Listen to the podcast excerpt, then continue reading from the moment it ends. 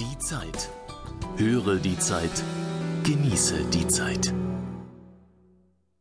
Mit letztem Einsatz.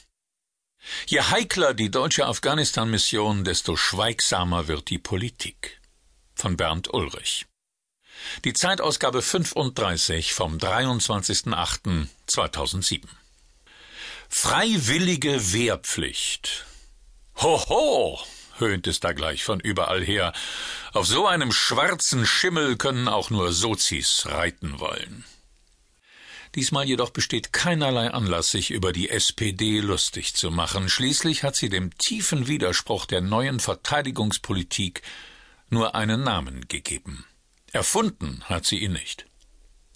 Ohnehin ist die Debatte um die Wehrpflicht nur eine politische Übersprungshandlung für ein viel ernsteres Problem. Dafür, dass in Afghanistan Deutsche in einem Einsatz sterben, gegen den eine Mehrheit der Bürger ist.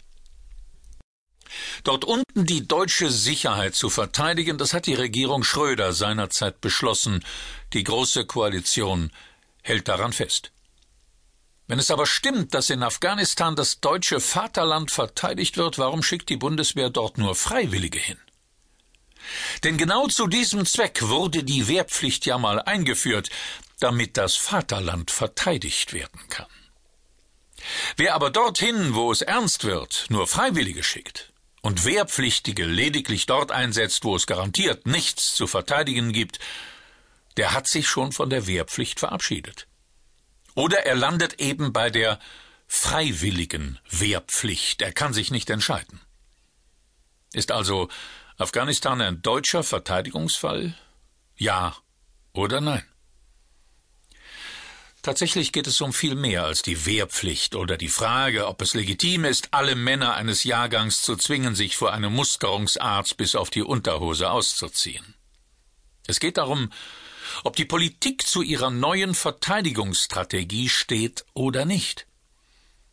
Wenn die Sicherheit dieses Landes im Prinzip überall auf der Erde verteidigt werden muss, wenn heute nicht absehbar ist, welchen Umfang diese Verteidigungspolitik haben wird, wenn also niemand weiß, wann, wie viele Soldaten gebraucht werden, warum soll dann die Wehrpflicht abgeschafft oder aufgeweicht werden?